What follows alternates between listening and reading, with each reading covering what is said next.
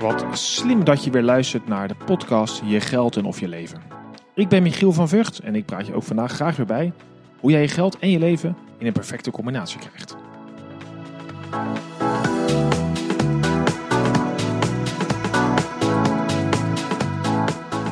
Je Geld en Of Je Leven is mede mogelijk gemaakt door NNK Vermogensbeheer. Ik ben Michiel van Vught en voor meer informatie vind je uh, allerlei artikelen, blogs, video's op michielvanvught.com. Vught met V-U-G-T. En in vandaag een uitzending over financiële planning. Wat betekent dat eigenlijk? Wat is het? Hoe doe je het goed? En waarom is het zo belangrijk? Ik zal een korte inleiding geven en daarna hoor je een aantal financial planners die uitleggen wat ze nou eigenlijk doen in hun dagelijkse werk.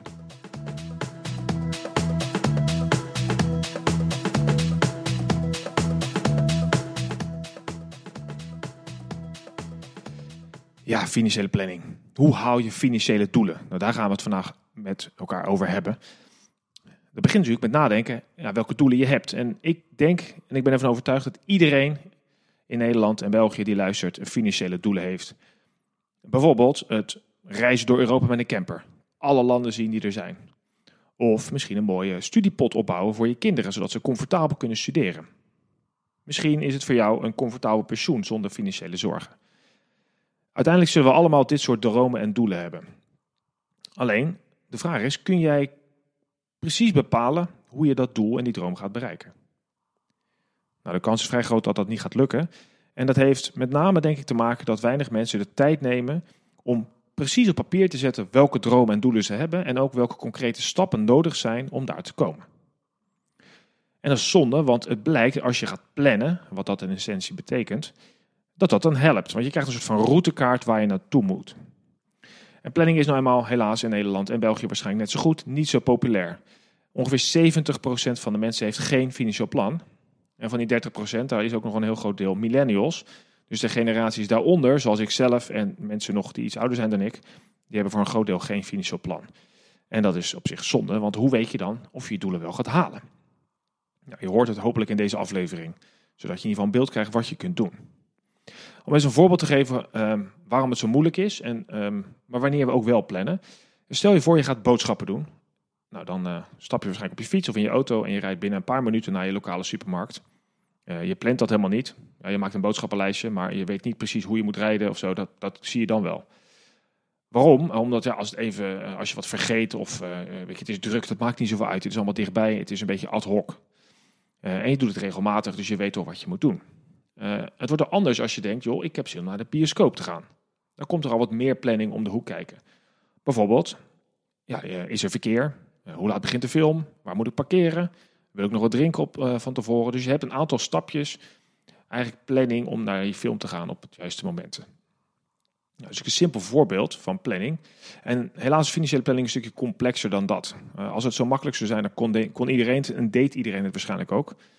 Um, maar helaas is financiële planning niet zo makkelijk. En dat is jammer, want het kan wel gevolgen hebben als het, als het verkeerd gaat. Bijvoorbeeld, best wel veel mensen overschatten het geld dat ze in de toekomst zullen hebben.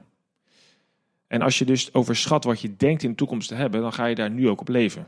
Dus dat betekent dat je misschien te duur huis koopt of te veel uitgeeft. Uh, onderzoek wijst uit dat mensen die goede financiële planning hebben, uiteindelijk meer vermogen hebben, meer vermogen opbouwen. En dat komt zeker niet omdat ze betere beslissingen nemen rondom beleggen of aflossen van de woning, maar vooral omdat ze beter budgetteren. Mensen die financiële planning ondergaan met een adviseur, die zullen minder uitgeven, zullen kritischer zijn op dingen die ze doen. Uh, en een ander voordeel is dat je ook op tijd in kunt zien wat je moet veranderen om iets te bereiken. Stel je voor, je hebt een uh, hypotheek die je moet aflossen en je hebt nog maar 10 jaar te gaan om een ton op te bouwen. Ja, dan moet je fors wat inleggen om dat te bereiken. Terwijl als je nog 25 jaar hebt, je bent er op tijd bij, dan heb je veel meer kans om dat te halen. En het kost je ook veel minder geld per maand.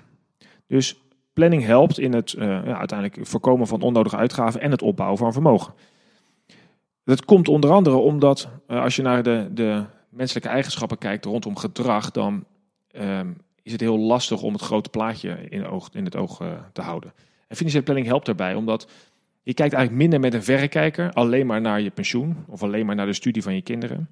Maar financiële planning helpt je om een soort helikopterview te krijgen over je eigen financiële situatie, nu en in de toekomst. Uh, je hebt dus een veel breder frame zou ik maar zeggen. En dit zorgt ervoor dat je wat makkelijke keuzes kunt maken over de uitgaven die je bijvoorbeeld wil doen. Want stel je wil die reis door Europa met je camper maken, ja, dan weet je hoeveel geld je daarvoor nodig hebt als je dat plant. En dan weet je ook dat je die weekendjes weg de jaren daarvoor misschien wat moet beperken. Dus je kunt veel beter afwegen waar je je keuzes maakt. Nou, daarnaast heeft ehm, het voordeel als je gaat plannen dat je wat minder gebruik maakt van een aantal menselijke eigenschappen, zoals bijvoorbeeld optimisme. We zijn als mens nogal optimistisch, wat heel positief is vaak, hè? hartstikke leuk. Maar je kijkt daarmee ook vaak veel te rooskleurig de toekomst in. Van joh, het komt allemaal wel goed. We hebben allemaal mensen in onze omgeving die dat ook vaak zeggen. Geen zorgen, het komt wel goed. Ehm, ja, maar ja, is het ook zo? Um, dat is altijd maar de vraag. En dat onderzoek, of wij nou echt uh, heel erg optimistisch zijn, dat, nou, dat blijkt ook uit onderzoek. In Amerika is een groot onderzoek gedaan rondom financieel bewustzijn. We hebben ze vanaf 1978 tot en met 2015 een gemiddelde groep Amerikanen gevolgd. En ze vroegen hun elk jaar, of elke maand, sorry, van hoe denk je dat de komende jaar, komende twaalf maanden, je financiën zich gaan ontwikkelen. En ja, van de 456 maanden, was 435 maanden werd gemiddeld gezegd, dat gaat beter. En wat daar vooral onderschat in werd, uh, in dit hele optimistische, is dat de uitgaven zo enorm toenemen in de periode. En dat werd vooral onderschat. We kijken veel te veel naar de inkomsten. En dat zie je. Oh, wat krijg ik nou weer gestort? Oh, ik heb een loonsverhoging. En we vergeten vaak de uitgaven die toenemen door nieuwe kinderen. Uh, door kinderen die ja, misschien naar school gaan, waardoor het duurder wordt. Inflatie en dat soort zaken. Um, en verder is het zorgen van een goede planning. Moet je ook rekening houden, maar um, houden dat, dat je geen valkuil, dat je niet in, sorry, dat je niet in de valkuil stapt van de planning. Is fout. een mooi voorbeeld ervan zijn golfers. Er is veel onderzoek gedaan naar de succesvolle golfers. En wat blijkt dat de gemiddelde golfer die pakt vaak de verkeerde club. En hoe komt dat? Nou, wat doet hij? Dat doet hij niet één keer, maar dat doet hij systematisch. Die kijkt van, ja, ik heb met deze club, deze ijzer 6, heb ik een keer deze prachtige afstand geslagen. Enorm ver kunnen slaan. En die gemiddelde golfer denkt van, nou, dat kan ik eigenlijk altijd. Dus er wordt te veel gekeken naar de meest optimistische uitslag of de meest optimistische afstand ooit met die club. Terwijl dat helemaal niet realistisch is, want hoe vaak heb je nou perfecte slag? Vaak veel minder vaak dan de gemiddelde slag. En dat met planning ook. Heel veel mensen denken, ja joh, dat komt wel goed. Mijn rendement is altijd 10%. De inflatie is laag. Ik krijg structurele loonsverhoging. Ik word nooit ontslagen. We zijn eigenlijk veel te veel aan het fantaseren met alleen maar optimistische uitkomsten. In plaats van dat we realistisch zijn. Dus het is veel belangrijker om realistisch te zijn en het hele brede plaatje te zien. Zodat je uiteindelijk een veel prettiger overzicht krijgt over je financiën. Nou, we gaan daar zo eens over verder praten met een aantal financial planners. Je luistert nog steeds naar de podcast Je Geld en Of Je Leven, waarin ik je graag help betere financiële beslissingen te nemen voor je toekomst. Voor meer informatie kijk je als financieel adviseur op nnk-kennis.nl of voor als particulier op michielvanvugt.com, VUGT. Terug naar de financiële planning. Ik ga bellen met Hanneke Wolf van Fiorino Financiële Planning.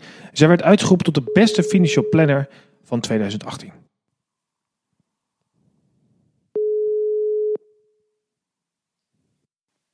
Hanneke Wolf. Hanneke, goedemorgen. Je spreekt met Michiel van Vught. Ja, goedemorgen. Wat is volgens jou financiële planning? Wat is financiële planning?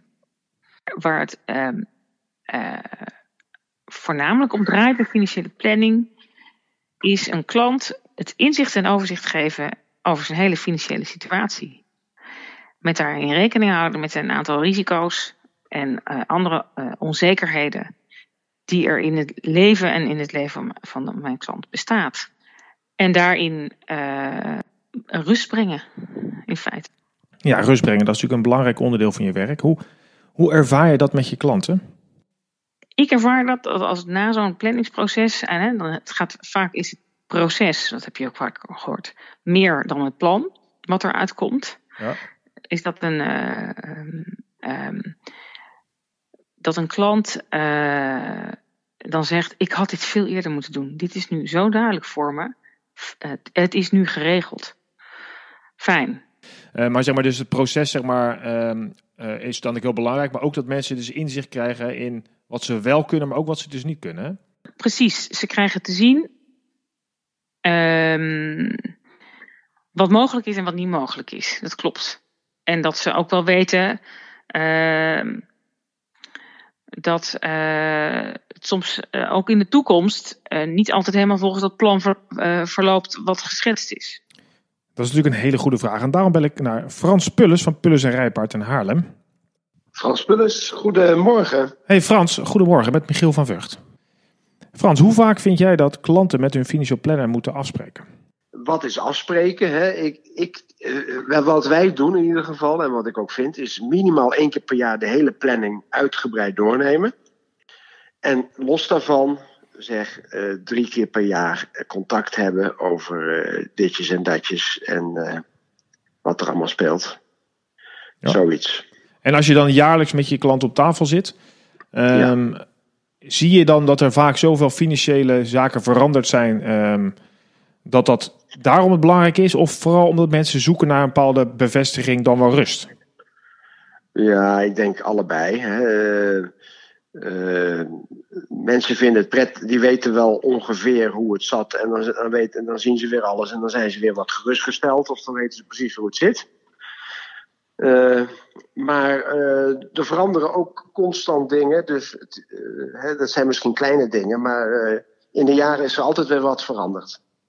Ja, dus dit is wat dat betreft om elke jaar even alles weer netjes recht te zetten. Uh, dat ja, zorgt uiteindelijk voor. Ja. ja, dat is een voor, voorkeur. En dat, je ziet ook wel dat klanten dat er, uh, waarderen. En dat het hun ook helpt ja. richting de financiële doelen die ze hebben. Ja, maar ook uh, het persoonlijke contact vinden ze heel prettig. Hè? Dus dat ze gewoon sowieso even bijpraten. over van, van alles en nog wat. En daarnaast natuurlijk even alle kijken of we op schema zitten met de doelen en eventueel bijsturen. Dankjewel Frans, en dat, dat lijkt me helder. De vraag natuurlijk is, uiteindelijk als je wil bijsturen, moet je eerst weten wat je eigenlijk wilt en waar je naartoe gaat. Ik ga uh, nu bellen met Jeroen Wijker van Eenhoorn Financieel Advies uit uh, omgeving Amsterdam. Jeroen, wat leuk even dat je in de uitzending komt. Ik heb jou een. Ja, zeker. Ja, ik heb een, eigenlijk een makkelijke vraag, denk ik. Maar voor de luisteraars vast nog onbekend. Want welke stappen vind jij dat je als financieel planner met je klant moet doorlopen om tot een, tot een goed financieel plan te kunnen komen? Ja, nou, dat, dat, dat zijn er eigenlijk drie. Uh, drie stappen. En uh, de, de, uh, de eerste stap die je doet, die, die, die gaat eigenlijk ja, heel veel over, over de klant en over zijn leven. En dat zijn best forse, intensieve gesprekken die je dan hebt. Soms zijn het er twee, soms kan het in één. Uh, maar in feite, wat, je, wat ik dan doe. Je hebt het volgens mij wel eerder over de bucket van Paul Armstrong gehad. Ja, en ja. Daar, uh, daar zet ik een, een tweede bucket eigenlijk naast. En die bucket van Paul Armstrong die gaat vooral over getallen. Hè? Die gaat over, over vermogen, over huizen, onderneming. Nou, dat soort dingen allemaal. Hoeveel geef je uit? En, en die andere bucket die ik ernaast zet, die gaat eigenlijk over dat ik aan die klant ga vragen van, goh, hoe ziet je leven er nu uit? Dus wat heb je? Hoe ziet je wat is je levensstijl? En daarin heb je vast ook dingen meegemaakt die je uh, heel veel voldoening geven. Dus die koester je eigenlijk. Dus die hebben een apart plekje onder in die bucket. En, en aan de andere kant zitten ook dingen die je misschien hebt meegemaakt die je, ja, die je angstig hebben gemaakt of die je geblokkeerd hebben of wat dan ook, die dus vervelend zijn. En die zitten in een ander hoekje in die bucket. En, en boven die bucket zet ik de dingen die je uiteindelijk nog zou willen bereiken. Dus die je er ook in wil hebben. En dat kan zijn dat je ooit uh, nog een, uh, uh, een grote reis wil maken met het gezin. Het kan zijn dat je als zelfstandig ondernemer wil gaan starten. Nou, noem maar op. Het, kan van alles zijn. Een studie doen. Maakt niet uit. En dit is en, onderdeel en, van stap 1 nog steeds. Hè? Dat, uh, dus je... Dit is onderdeel van stap 1. Maar dat is dus ontzettend belangrijk. Want als je dat namelijk op één plaatje kan hebben. Dan heb je namelijk eigenlijk net als met je, met, met je hersenen, zeg maar. Je hebt de, de rationele kant en de emotionele kant. Uh, heb je dat hier ook gecombineerd. Want je hebt namelijk aan de ene kant de getallen. En aan de andere kant, waarom zijn die getallen nou eigenlijk belangrijk? Want die getallen alleen zijn natuurlijk niet zo belangrijk. Het gaat veel meer om die andere kant, die bucket waar alles in staat, hoe je leven is en wat je belangrijk vindt en wat je nog wil gaan doen. Ja, precies. Je dus krijgt wel, uh, geef je veel meer context aan de getallen dan alleen maar de saaie yes. euro's die erin staan. Ja. Nou, dus dat, dat neem ik mee. En dan, dan na dat gesprek, dan komt dus stap 2. Dan zeg ik tegen, uh, tegen mijn cliënten van nou, geef me dan al die data van die linkerkant, zeg maar, waar al die, al die getallen in horen. Hè. Dus dan gaat het om IB-aangiftes, nou van alles en nog wat, noem maar op. En dan, dan maak, ik het, uh, uh, maak ik daarvoor een, een rapport voor die, voor die klanten. Wat ik dus ook, dat is dus stap 2, het uitwerken eigenlijk van alles, samenvoegen. En, en de derde stap is dus dat je het bespreekt. Ja. En, en ik heb gemerkt tijdens dat bespreken dat dat voor sommige klanten best wel veel informatie in één keer is. En dat je dus soms daarvoor één gesprek nodig hebt, maar soms ook twee.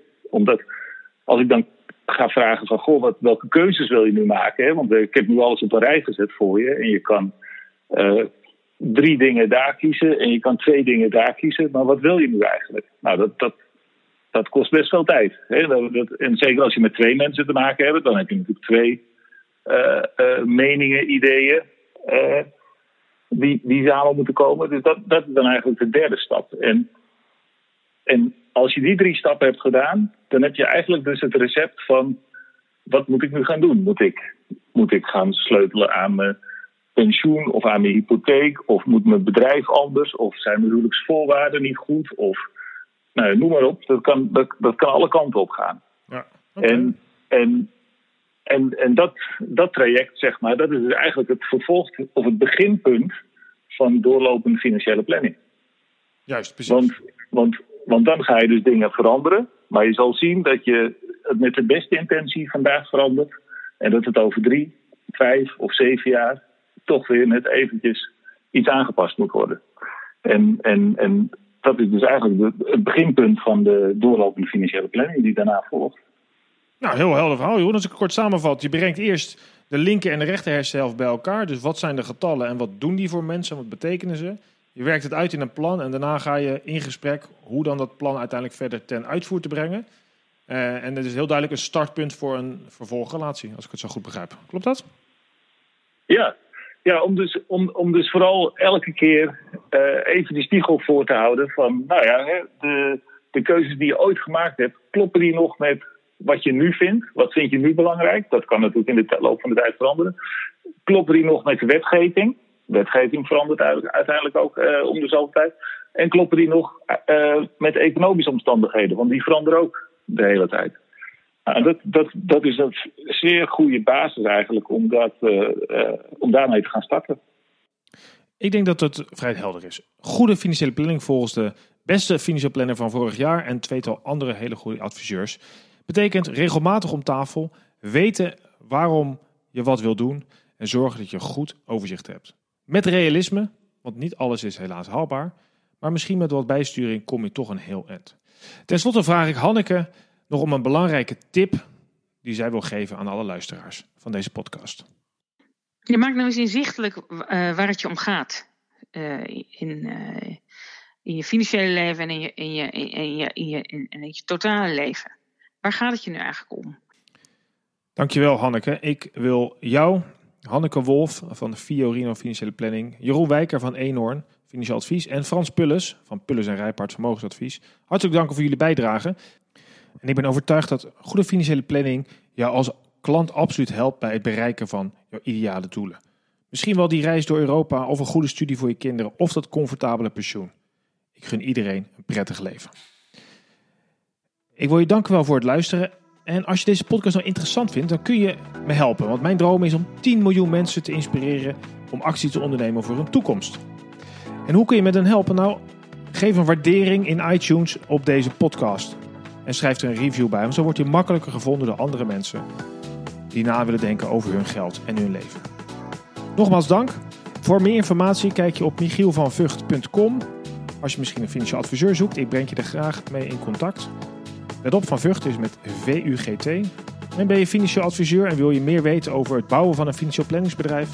Kijk eens op nnk-kennis.nl. Hartelijk bedankt voor het luisteren en tot binnenkort.